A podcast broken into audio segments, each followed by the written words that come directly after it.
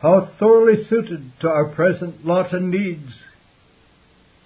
One more effort was made by Pharaoh to induce Moses to render only a partial obedience unto God's demands. Go ye, serve the Lord, only let your flocks and your herds be stayed. Chapter 10, verse 24. If you must be so unsociable, if you will be so mulish and not allow your children to remain in Sunday school, at least retain your membership with us and pay into the church treasury as hitherto. Ah, had Moses feared the wrath of the king, he had yielded this point. Instead, he remained firm and said, Thou must give us also sacrifices and burnt offerings, that we may sacrifice unto the Lord our God. Our cattle also shall go with us. There shall not an hoof be left behind, for thereof must we take to serve the Lord our God. Chapter 10, verses 25 and 26. Well might the apostle write, Lest Satan should get an advantage of us, for we are not ignorant of his devices. 2 Corinthians 2:11. No, for they have been fully exposed to us in Holy Writ. All of what has been before us here is included in these words. By faith he forsook Egypt. And all of it is written for our learning. Romans 15:4.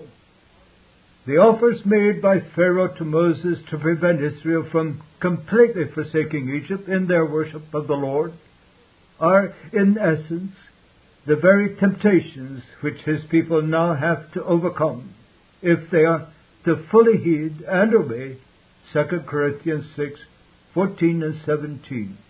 Be ye not unequally yoked together with unbelievers. For what fellowship hath righteousness with unrighteousness? Wherefore come out from among them, and be ye separate, saith the Lord, and touch not the unclean thing. O oh, my Christian reader, seek grace to obtain the uncompromising spirit of Moses. When urged to worship God in Egypt, that is, the whitewashed churches of the world, say it is impossible, for what communion hath light with darkness? When pressed to leave your children in a worldly Sunday school to be instructed by those who have not the fear of God upon them, refuse when invited to at least retain your membership in the Holy Spirit deserted churches and contribute of your means to their upkeep, decline to do so. Not fearing the wrath of the king. The courage of Moses is here set forth in three degrees. He feared not man, he feared not the greatest of men, a king. He feared not that which most affrights people, the wrath of the king. The king's wrath is as the roaring of a lion, Proverbs 19:12. It was his faith in God which expelled this fear. When faith is exercised, the greatest terrors cannot alarm saints. And my reader, those who forsake Egypt, especially religions of Egypt, must expect to encounter the wrath of man.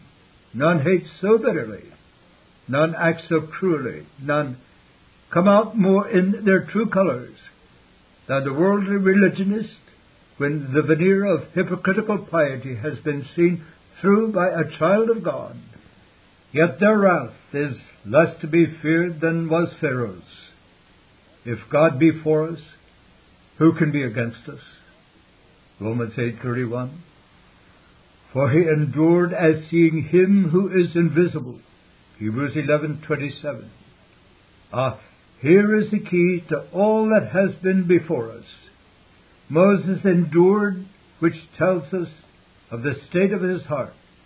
He endured the attractive honors and alluring pleasures of Egypt's court.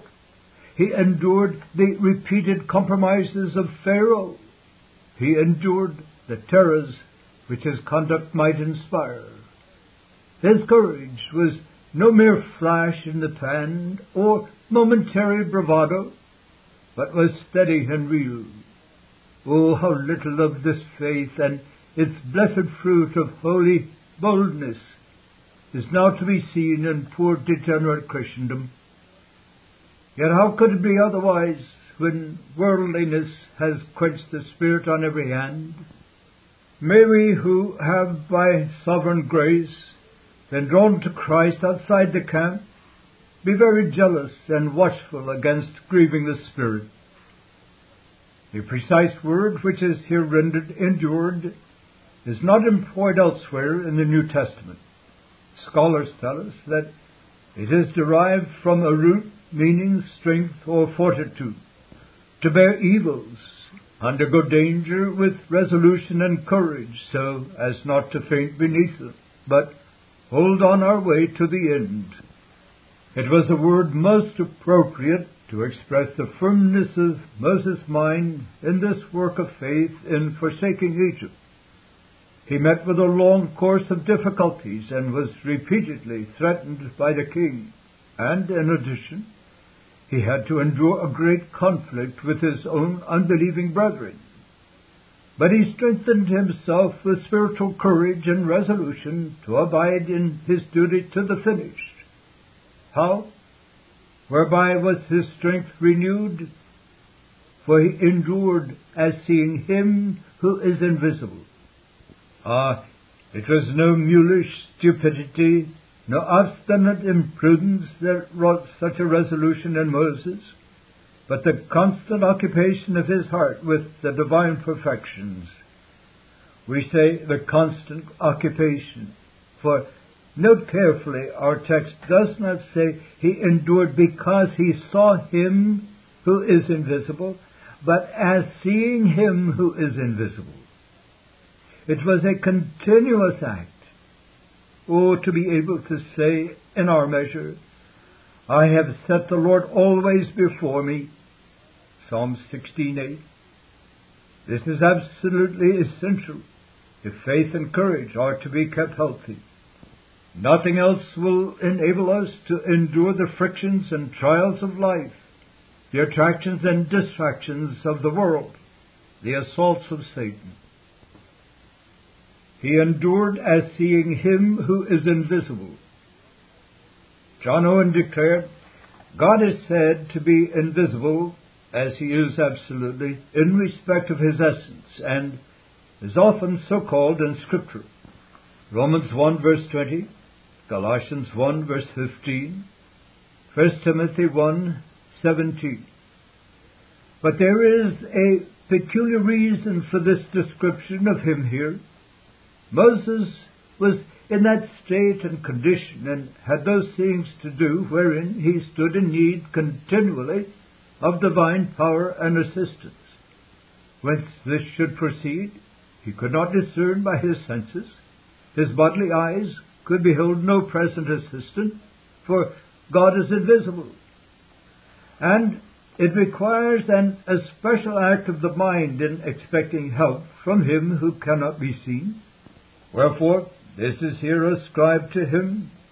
He saw him who was in himself invisible. That is, he saw him by faith, whom he could not see with his eyes. Unquote.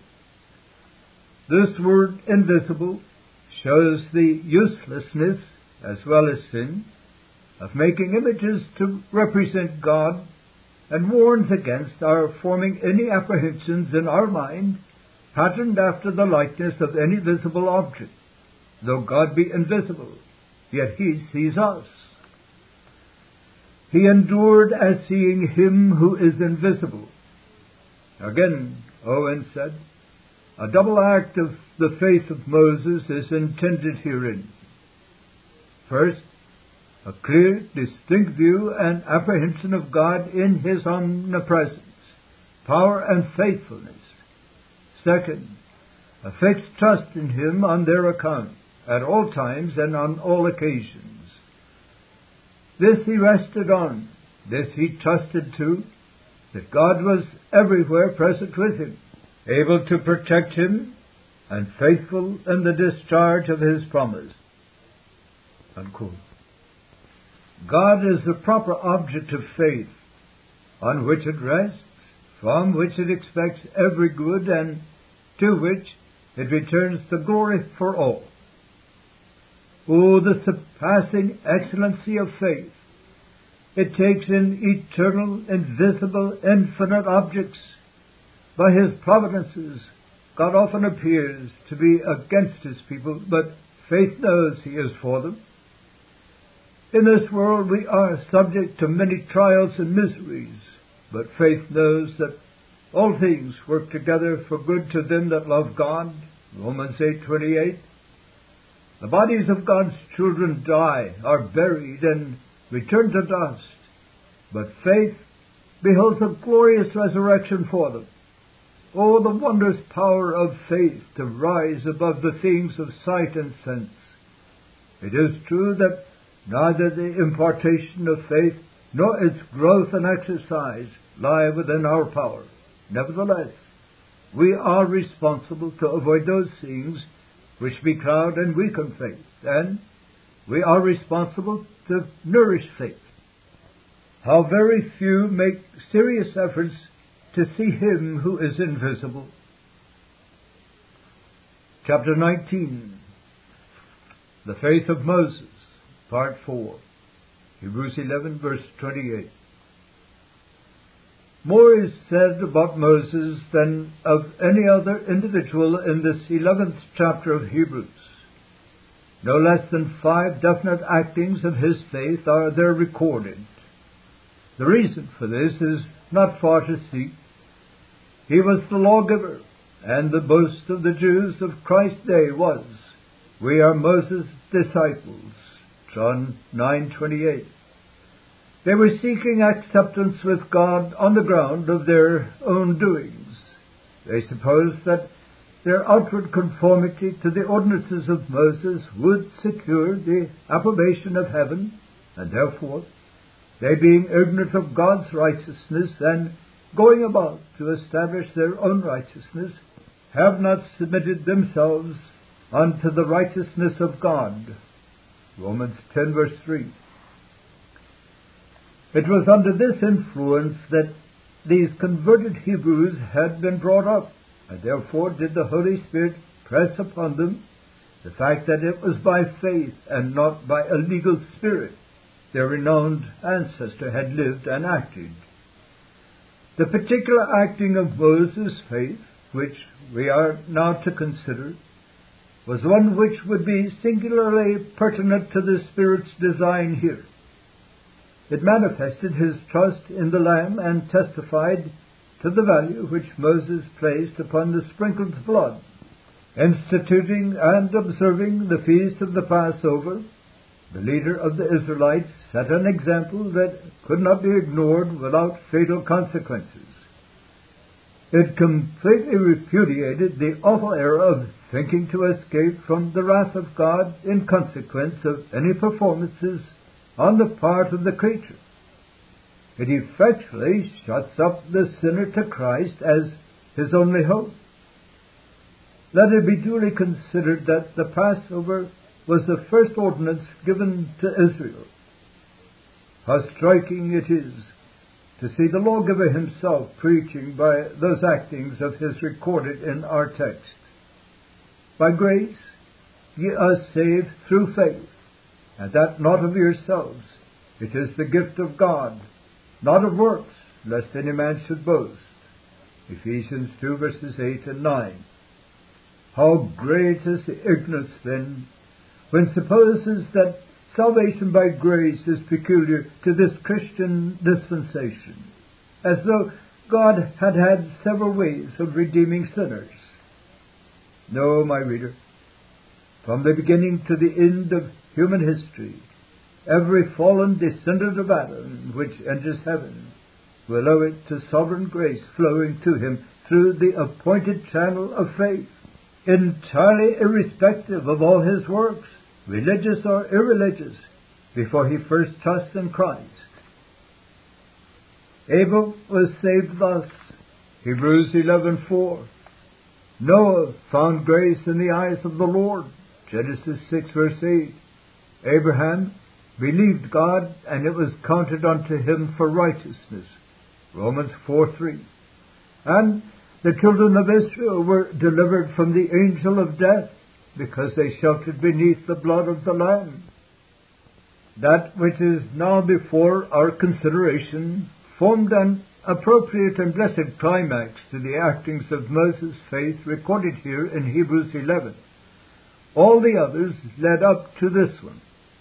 His refusing to be called the son of Pharaoh's daughter, his choosing rather to suffer affliction with the people of God than to enjoy the pleasures of sin for a season, his esteeming the reproach of Christ greater riches than the treasures of Egypt, and his forsaking of Egypt would all have been in vain spiritually, that is, so far as his salvation was concerned, unless those had been followed by faith in the Lamb and the efficacy of its blood.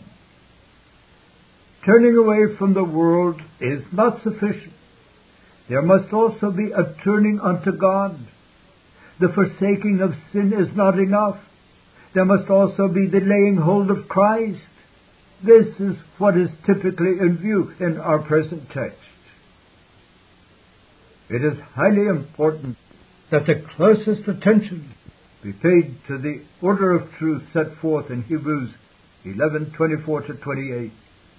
If this be done, the defectiveness of much modern evangelism will at once be apparent. The keeping of the Passover and the sprinkling of the blood is not the first thing recorded of Moses. No man can rightly value the blood of Christ while his heart is still wrapped up in the world, and to invite and exhort him to put his trust in the same is being guilty of casting pearls before swine.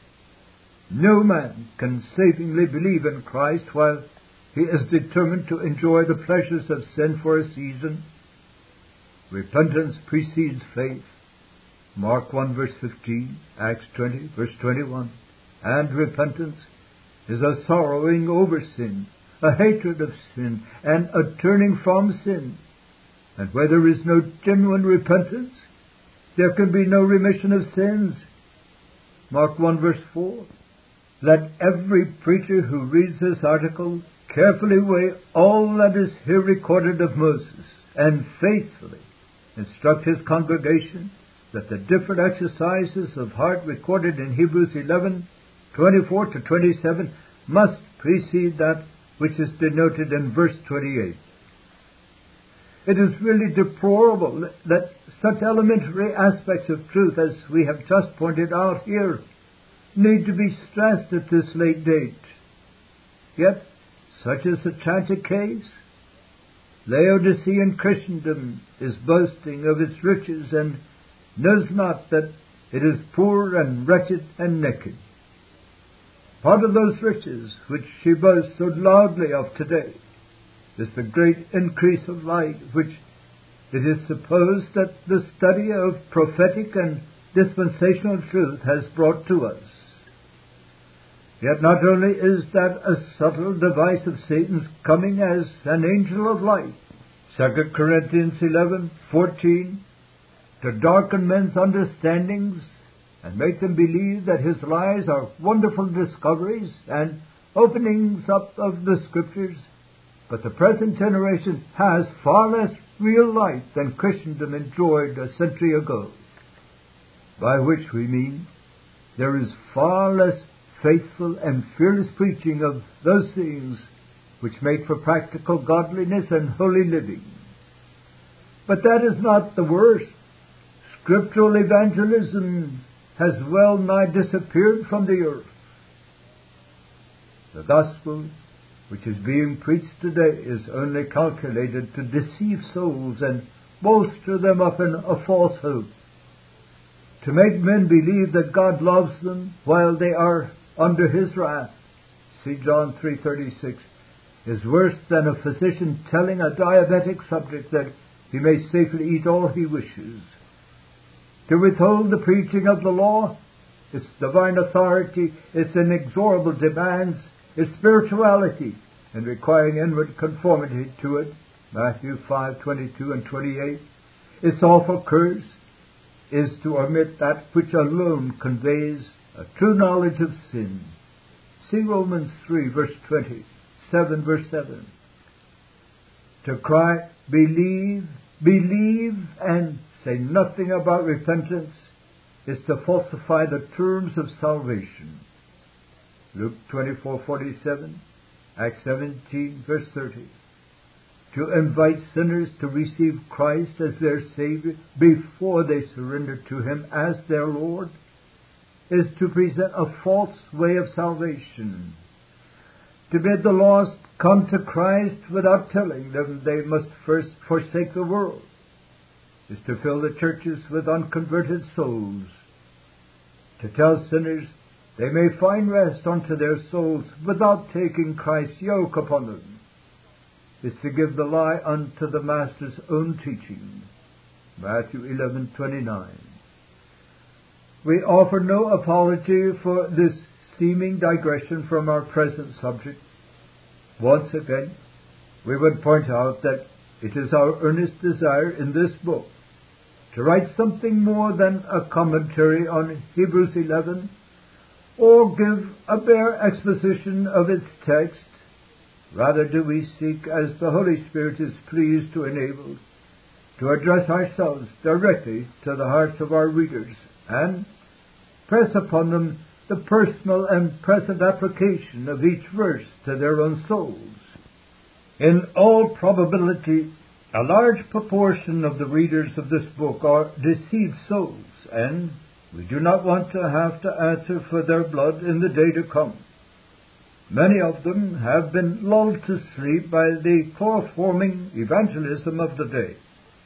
Therefore, we earnestly beg each one who scans these pages to seriously and solemnly ask, is there anything in my own heart's history which answers to that which is said of Moses in Hebrews 11:24 to 27.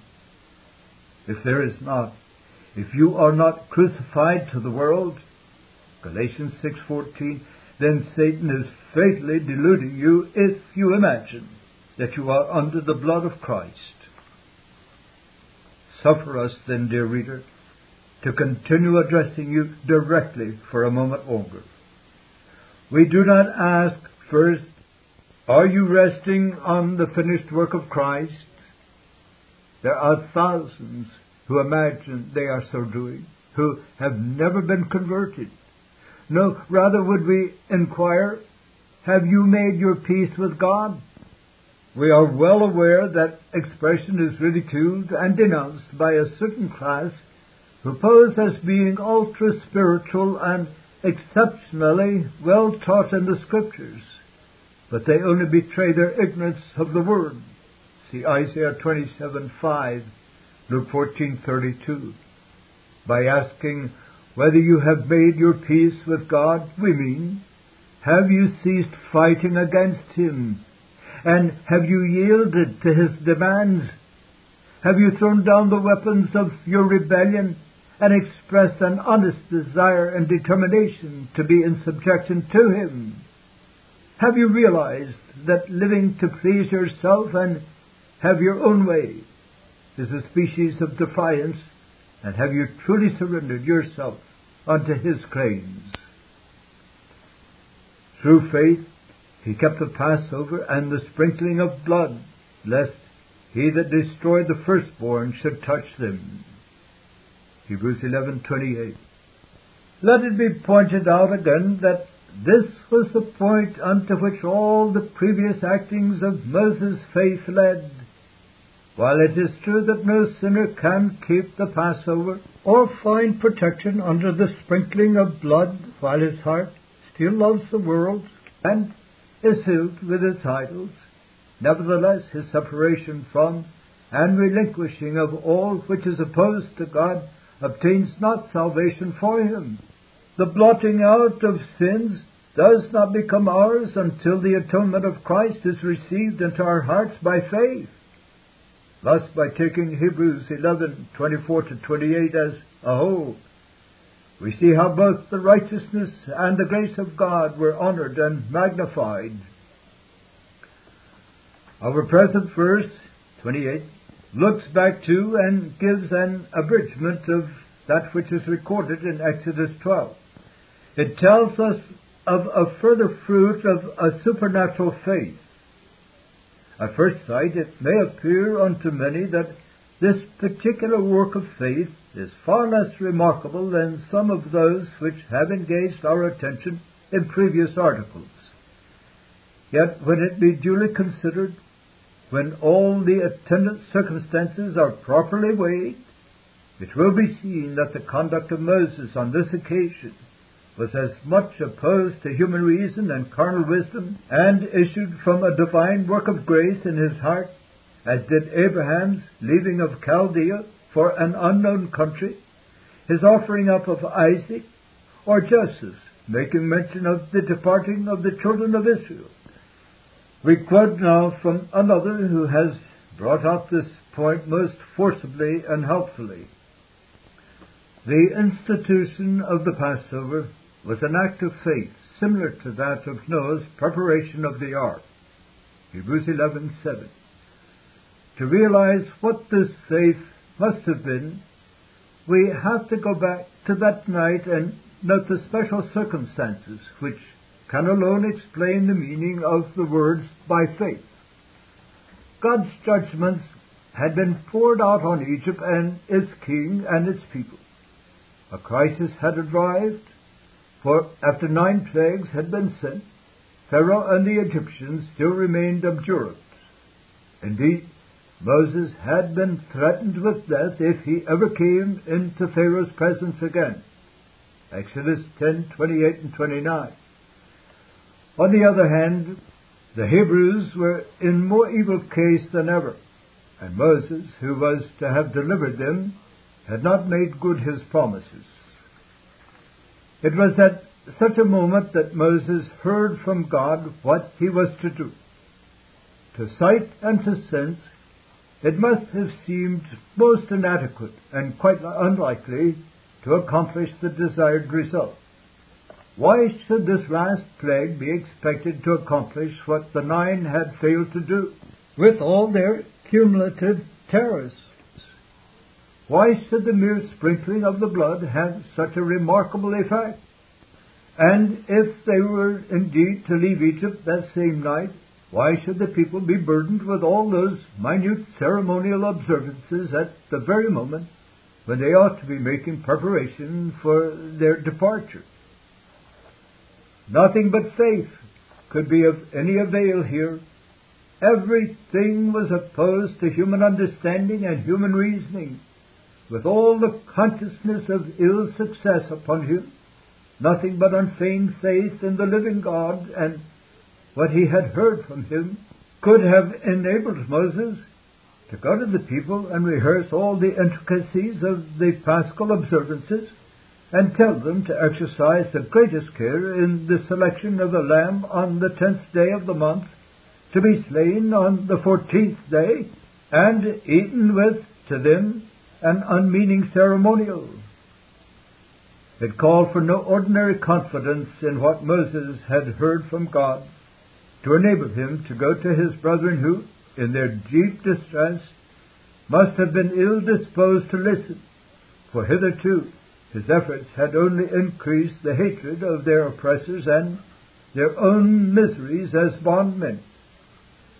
It would, to human sight, be a difficult, if not impossible task to persuade the people and convince them of the absolute necessity of complying with all the minute details of the observance of the Paschal ordinance. But this is just where faith came in. This was just the field on which it could obtain its greatest victory. Hence we read that by faith every difficulty was overcome, the feast was observed, and the Exodus accomplished. All was based on the hearing of faith. The words of Jehovah produced the faith and were at once the cause and effect of all the blessings. E. W. Bullinger it should be evident then, from what has been pointed out here, that the actions of Moses recorded in Exodus 11 and 12 proceeded from no mere natural faith, but were the supernatural fruit issuing from a supernatural root. His conduct must have exposed him unto the ridicule of the Egyptians, but with implicit confidence in the wisdom, distinguishing mercy, and faithfulness of Jehovah, he acted. See here again how inseparable are faith and obedience. The very faith of Moses, which is mentioned in our present text, consisted in an implicit compliance with all the regulations specified by the Lord. He observed the Passover in his own person, and he ordered the people to do likewise, though it involved their procuring many thousands of lambs. He observed the Passover in fullest assurance that thereby all the firstborn of the Hebrews would be delivered. Though all Israel kept the Passover, it was by Moses that God delivered the institution of it. The Passover was one of the most solemn institutions of the Old Testament and one of the most eminent types of Christ. John Owen said, first, it was a lamb that was the matter of this ordinance. Exodus 12 verse 3. And in allusion hereunto, as also to other sacrifices that were instituted afterwards, Christ is called the Lamb of God. John 1:29. Second, this lamb was to be taken out of the flock of the sheep. Exodus 12:5.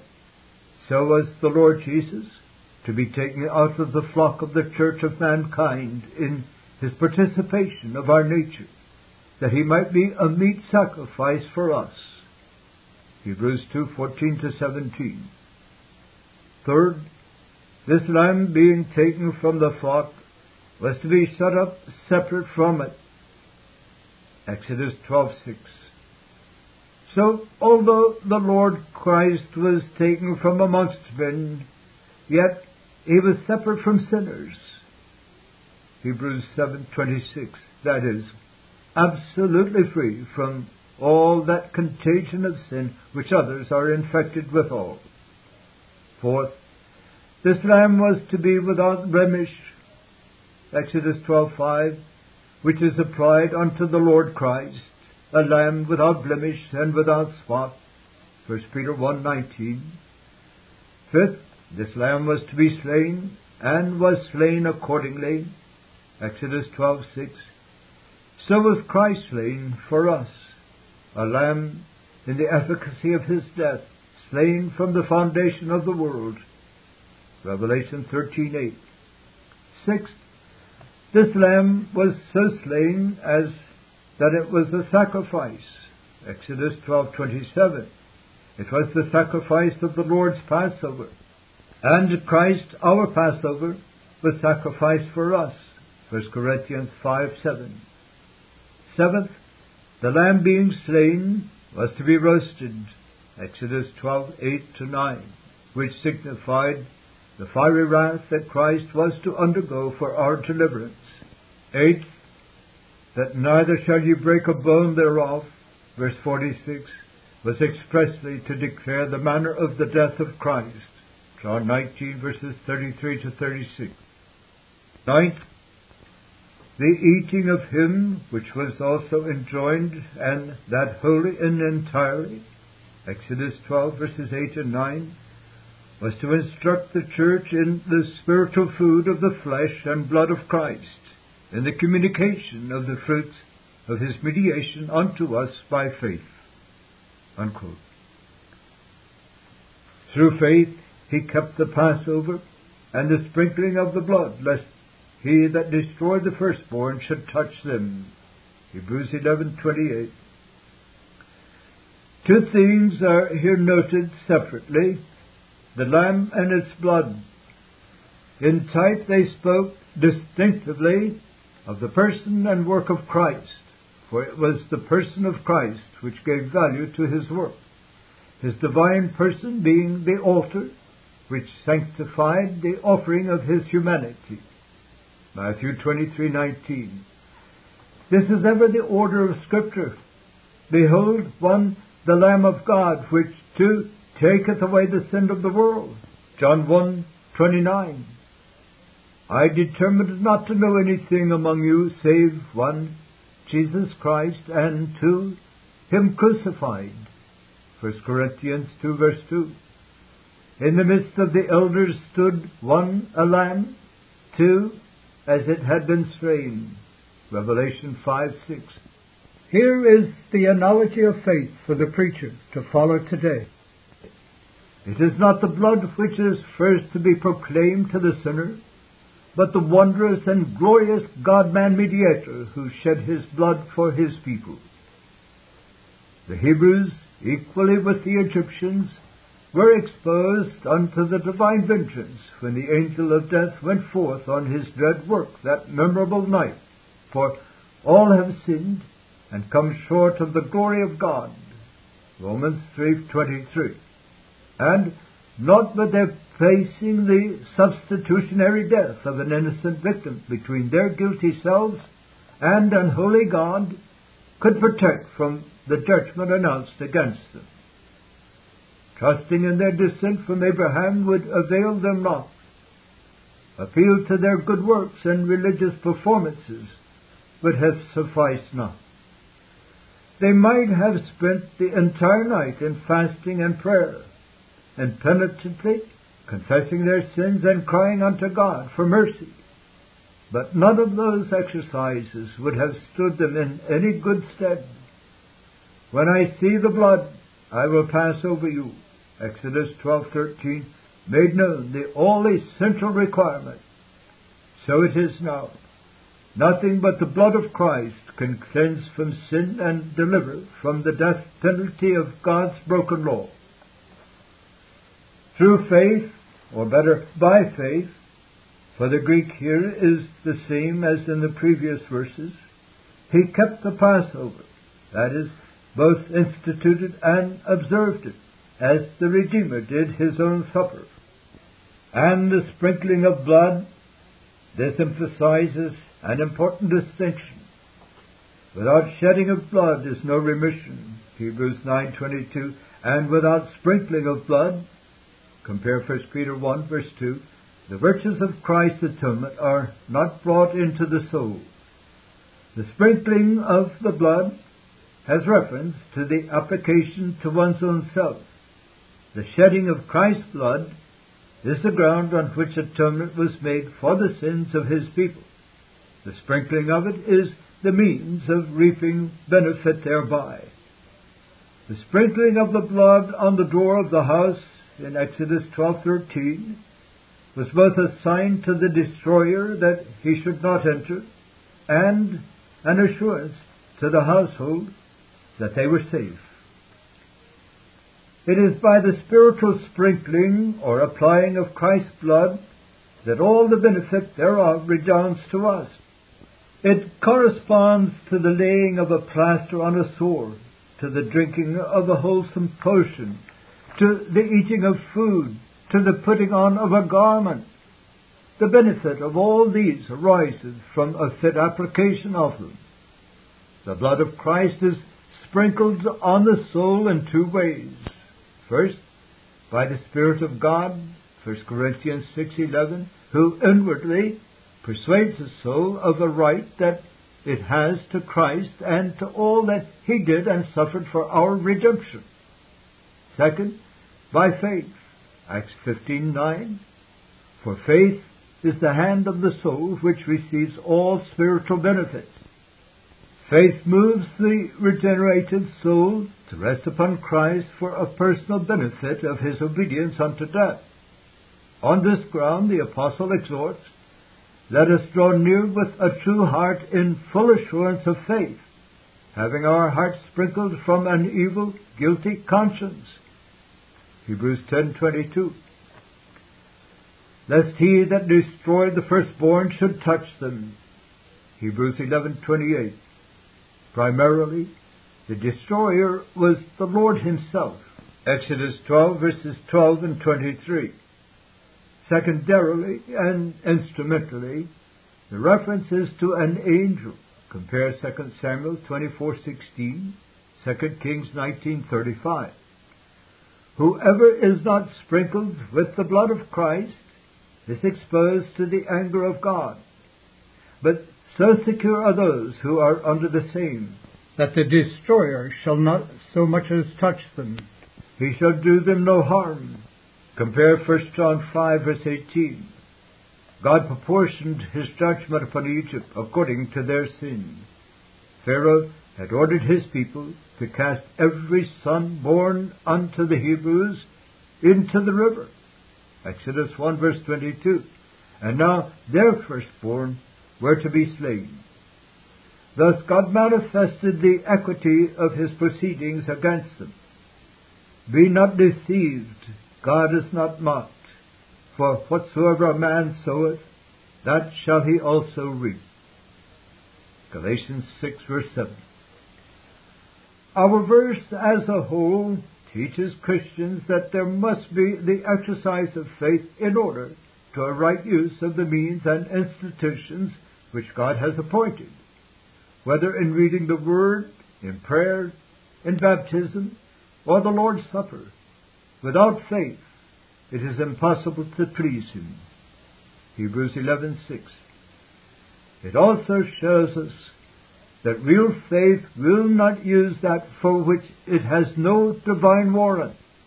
And active obedience unto the authority of Christ in His commands is exactly required in all that we do in divine worship. Well suited to the case of the Hebrews was this example of Moses to exercise faith in the Lamb and persevere in the duties which God has appointed.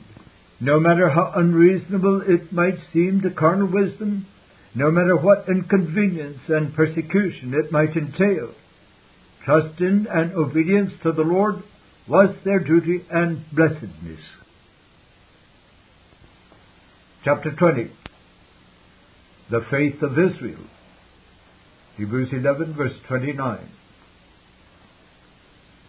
The Apostle's object in this 11th chapter of Hebrews is to show the power of real faith in God to produce supernatural acts, to overcome difficulties which are insuperable to mere nature, and to endure trials which are too much for flesh and blood to bear up under.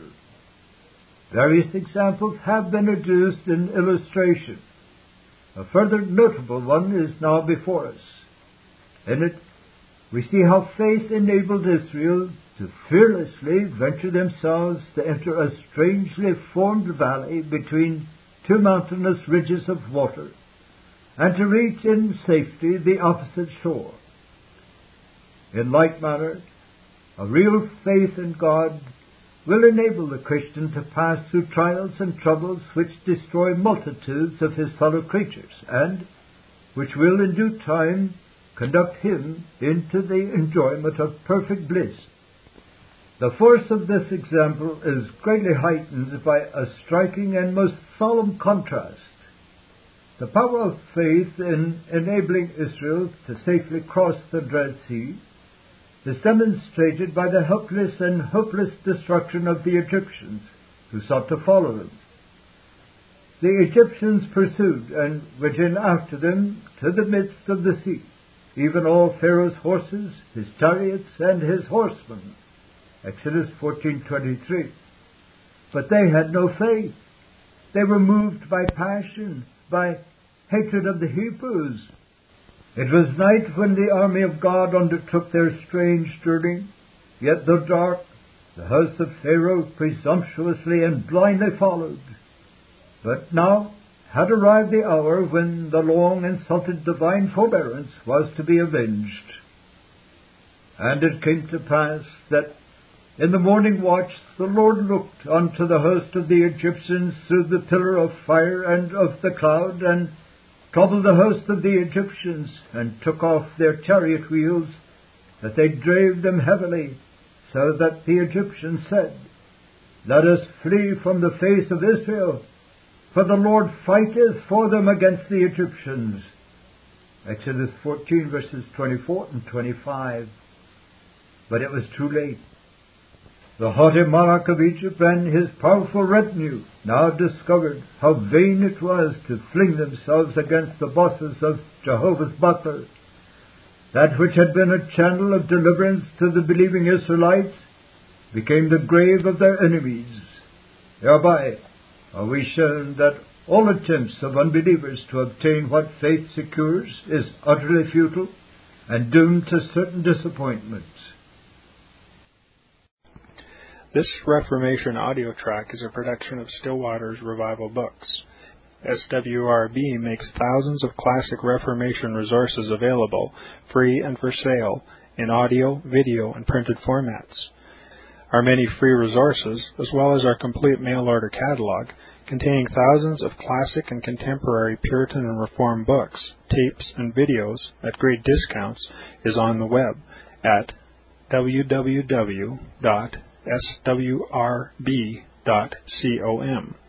We can also be reached by email at swrb at swrb.com, by phone at 780 450 3730, by fax at 780 468 1096, or by mail at 4710 37A Avenue, Edmonton, that's E D M O N T O N, Alberta, abbreviated capital A, capital B, Canada, T6L3T5. You may also request a free printed catalog. And remember that John Calvin, in defending the Reformation's regulative principle of worship, or what is sometimes called the scriptural law of worship, commenting on the words of God, which I commanded them not, neither came into my heart, from his commentary on Jeremiah 7:31, writes, God here cuts off from men every occasion for making evasions, since he condemns by this one phrase, I have not commanded them, whatever the Jews devised. There is then no other argument needed to condemn superstitions than that they are not commanded by God. For when men allow themselves to worship God according to their own fancies, and attend not to his commands, they pervert true religion. And if this principle was adopted by the papists, all those fictitious modes of worship in which they absurdly exercise themselves would fall to the ground. It is indeed a horrible thing for the papists to seek to discharge their duties towards God by performing their own superstitions. There is an immense number of them, as it is well known, and as it manifestly appears. Were they to admit this principle, that we cannot rightly worship God except by obeying His word, they would be delivered from their deep abyss of error. The prophet's words, then, are very important when he says that God had commanded no such thing, and that it never came to his mind, as though he had said that men assume too much wisdom when they devise what he never required, nay, what he never knew.